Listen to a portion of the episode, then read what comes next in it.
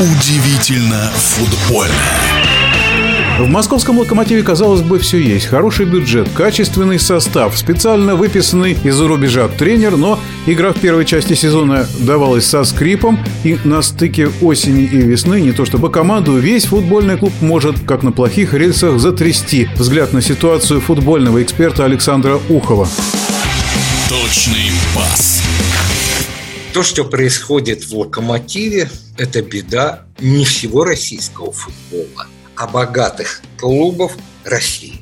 Недопонимание между болельщиками и руководством клуба, не тренером, а руководством клуба, вылились сначала в очень большое недопонимание, а сейчас уже просто сильнейшее противостояние. И даже в последнем матче, который Локомотив проиграл Химкам, причем проиграл абсолютно по делу, те же кричалки, которые были сразу после ухода Сюмина, они сейчас трансформировались не просто в кричалки, а в самые жесткие слова, которые могут болельщики сказать руководству клуба и команды.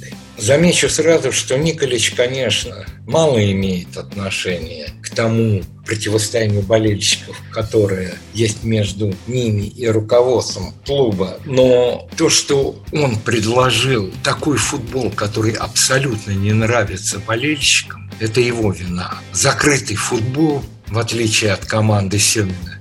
Ну а покупки типа Райкович. И это при том, что генеральный директор команды заявляет о том, что команда будет ориентироваться на своих воспитанников, на молодых российских футболистов, выстраивать другую направленность развития клуба, все это оказались пустыми словами. И игра «Локомотива» и его место в таблице – это самое главное разочарование нынешнего отрезка чемпионата.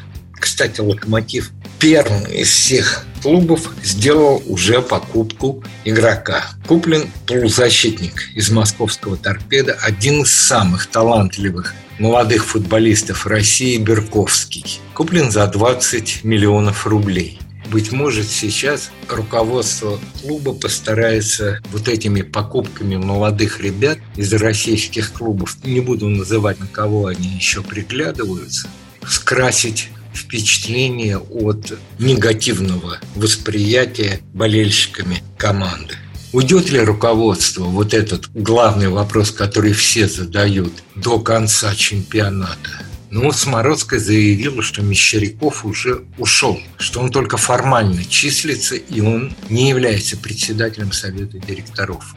Если это так, то, думаю, вот ближайший совет директоров, на котором он подаст официальное заявление об уходе, может стать последним и для генерального директора, потому что они работали в связке. Ну а уход генерального директора, наверное, подразумевает, учитывая нынешнее состояние Лока и его место в турнирной таблице, уход главного тренера. Место святое пустым не бывает, Поэтому я думаю, что найдутся и кандидатуры, которые могут вполне на это место претендовать. И одна из этих кандидатур, если он даст свое согласие, это тренер Химок. В нашем эфире был первый вице-президент Федерации спортивных журналистов России Александр Ухов. Удивительно футбольное.